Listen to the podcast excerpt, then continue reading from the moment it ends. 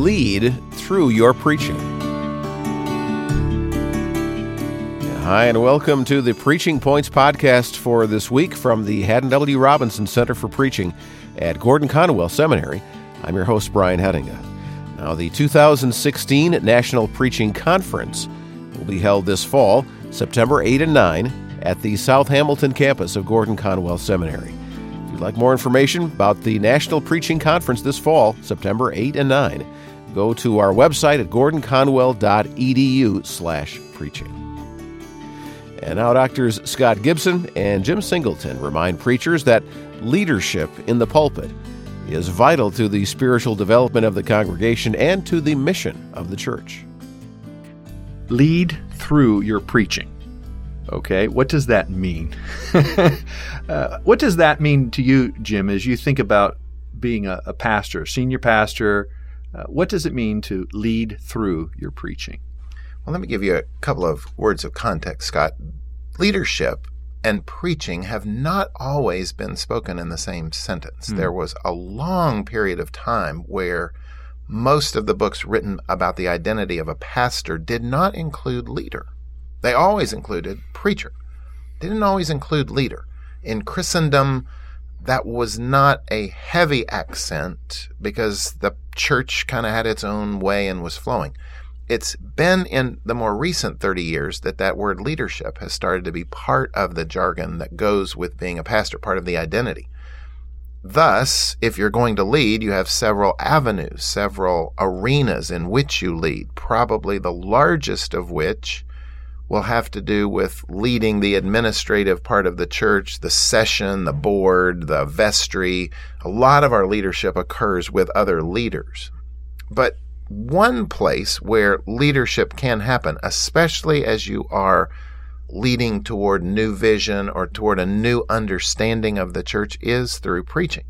I think it has to be balanced. I don't think you can do leadership types of sermons every week because leadership is always at some level implying a change that what we have been is perhaps not what we're going to be, that we're going toward something new or even leading in terms of something like stewardship. We haven't been giving that well. We've got a vision of giving better. We're moving towards something new, which can represent change.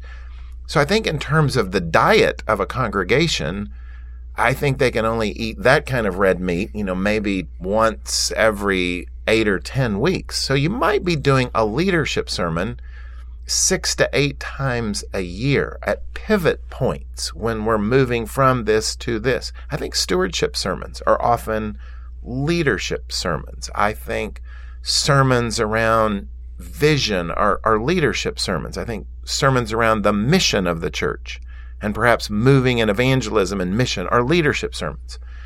But it's not something that can be overused, or I think a congregation tends to turn it off. Hmm. There he goes again.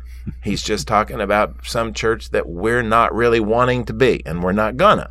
But if you do it at an appropriate spacing, I think congregations are very receptive annually. One of the churches I pastored asked me every year in January to preach again a sermon reminding us of what is our mission statement. What are we trying to do? That was a leadership sermon. Now, I don't think they wanted to hear that every week. Right. But the first Sunday of the year, they wanted to hear it. Oh, that's right. That's who we're going to be. That's what we're aspiring to be. And so these are the kinds of sermons that I think help a congregation move. You mentioned that this is actually a newer phenomenon. What are the strengths and weaknesses of this emphasis on leadership? I think one of them that would be a strength is that it's all tied up with what we would call the doctrine of the church because we're in a transition point where what we have thought about the church is beginning to change. We've been in a Christendom context, now we're in a post Christendom context. So we're in more of a missionary environment.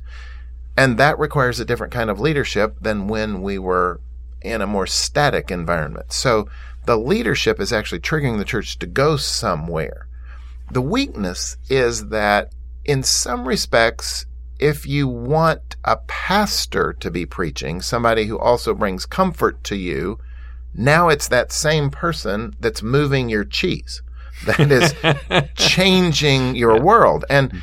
Holding the pastoral role and the change agent role together, I wouldn't call it a weakness. I would say it is at least a challenge mm-hmm. to do mm-hmm. because it's listening from almost two different ears. Mm-hmm. Well, this is uh, something that as preachers we find that tension, but we are placed in a, a ministry context where we are faced to deal with that tension.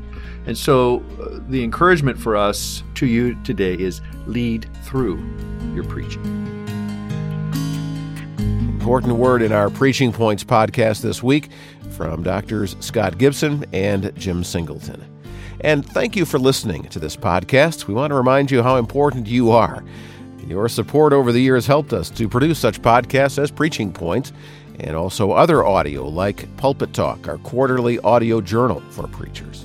So thanks. And please join us next week as we share more insight on preaching God's Word effectively. I'm Brian Hettinga. We'll see you next time on Preaching Points.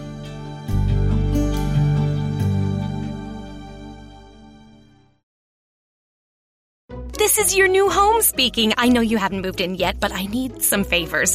Could you dust the blinds? The dust makes me feel dusty.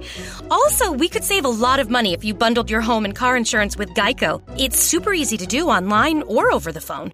Last favor, when you move in, could you stick to one aesthetic? The last owner had a weird mix of floral wallpaper and nautical tchotchkes, and I can't have another identity crisis. Geico. For bundling made easy, go to geico.com today.